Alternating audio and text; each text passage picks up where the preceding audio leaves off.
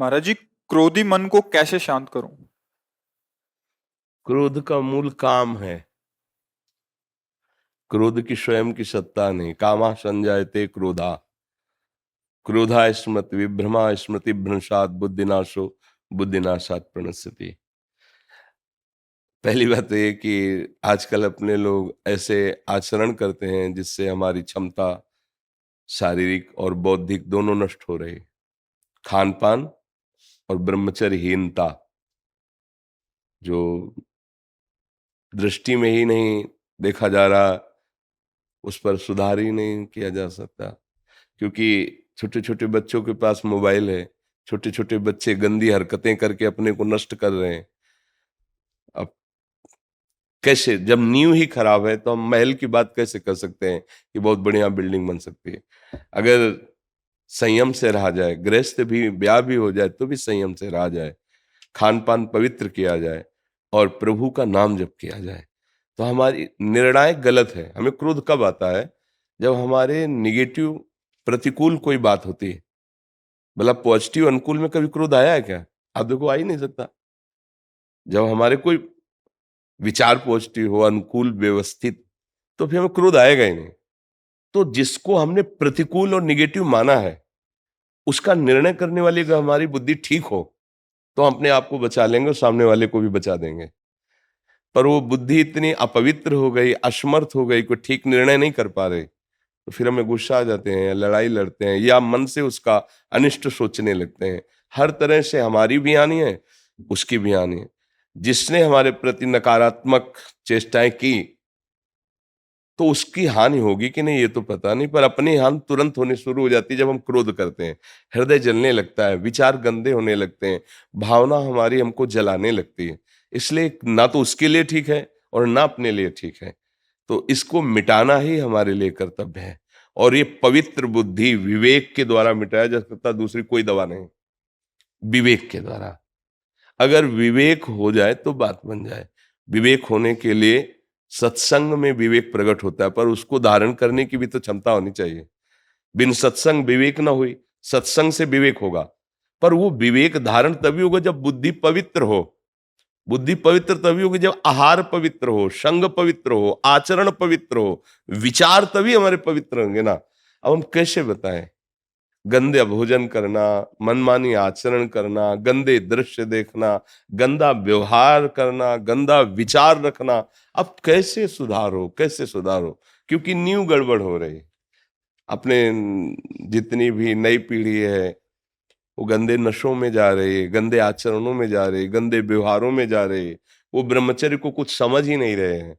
उसको खिलवाड़ समझ रहे हैं, मनोरंजन समझ रहे हैं। क्षमता अध्यात्म की तब आवे ना। जब थोड़ा संयम होना। अब जैसे कोई आ कहता है, मैं भगवान की अनुभूत कराओ तो माने। यार पूरा जीवन हो गया उन्हीं की अनुभूति के लिए तो चले हैं। ये जितने महात्मा हैं, ऐसी अनुभूति हो जाती है कि, ये करवाओ, ये कोई ये थोड़ी कि थोड़ा टेस्ट करवाओ, तब हम चलेंगे। उसके लिए तुम्हारी जबान भी तो ठीक होनी चाहिए। जैसे किसी को पीले, पी, वो पीत जो अंदर बनता है, बढ़ जाए पित्त और उसको मिश्री खाओ तो कड़वी लगेगी, क्योंकि उसकी जबान खराब है। हमारी इंद्रियाँ मलिन हो चुकी हैं। जैसे राधा नाम सुधा रसम कह रहे राधा नाम क्या है? बोले, अमृत रस है, प्रेमामृत भरा हुआ पर हमें अच्छा नहीं लग रहा। नहीं, वो स्वाद आ रहा। जबान खराब है। हमारी रसेंद्री खराब हो चुकी है। हमारी वाकेंद्री दूषित हो चुकी है। राधा, बोलते ही एक अलौकिकता है कि हृदय में एकदम रोमांच होने, ज़्यादा तो फिर अश्रु गिरने लगे विवस्था प्रेम विवस्था आ जाएगी। जब भरत जी चित्रकूट जा रहे हैं और श्याराम कह के लंबी सांस लेते हैं, पूरा चित्रकूट प्रेम में हो जाता है। महाप्रभु चैतन्य देव, हे प्राणनाथ, कृष्ण, जाओ वायुमंडल पूरा कृष्णमय हो जाता। नाम का देखो वो प्रभाव और एक नाम का कि हमें बिल्कुल अच्छा नहीं लगता, हमारा हृदय द्रवित नहीं होता। तो नाम तो वही है, पर हमारा हृदय बहुत मलिन हो चुका है, इसको ठीक करना होगा। तो थोड़ा ब्रह्मचर्य पर ध्यान दो, आहार शुद्ध रखो गंदे लोगों का संग न करो और नाम जप करो। तो आपकी बुद्धि में विवेक आने लगेगा, क्षमता आने लगेगी उसको काटने की। काट दिया तो बात बन जाएगी। अब नहीं काटा तो फिर उसको काट दोगे। लड़ाई, झगड़ा, गाली, गुप्ता, ये सब। यही तो हो रहा संसार। नाक में गुस्सा रखा है, नाक में जरा सा छू गया तो पीट देगा, वो गाली दे देगा। ये नहीं समझ रहा, भीड़ है, धक्का लगा होगा, जिससे छुआ है, वो भी असमर्थ है। भीड़ में उसको धक्का लगी, उससे हमारे द्वारा लगी कोई बात नहीं, अगर लग भी जाए अपने, कोई बात नहीं, कोई बात नहीं, आप आराम से। तब लगेगा कि हाँ मनुष्यता है इसमें। तो अपने को आगे बढ़ना है तो आहार ठीक करो। कोई ऐसे गंदे पदार्थ नशे वाले मत लो। अब जैसे शराब पी ले, फिर सोचे क्रोध ना आवे। शराब पी लेने पर अहम इतना बढ़ जाता है, अब अहंकार बढ़ चुका है तो सारे दोस्त उसमें बैठे हुए हैं। अब आप जरा सा छेड़ दोगे तो फिर लड़ाई झगड़ा शुरू तो अब वो बुद्धि जिसने शराब पी है, क्या कभी वो ठीक निर्णय कर पाएगी ना पीने पर भी? क्योंकि मलिन तो हो गई ना। अब जो मांस खाई हुई हिंसक वृत्ति प्रकट करने वाला भोजन है, भले आपने हिंसा नहीं की, लेकिन उसकी हिंसा हुई है, उसमें आप सहयोगी हैं, क्योंकि आप खा रहे हैं। तो आपकी बुद्धि क्या करेगी? हिंसक बनेगी। उसमें क्रूरता आएगी, निर्दयता आएगी। आप गंदे आचरण कर रहे हैं व्यविचार आदि दोष, आपकी बुद्धि एकदम घृणित, मलिन हो जाएगी।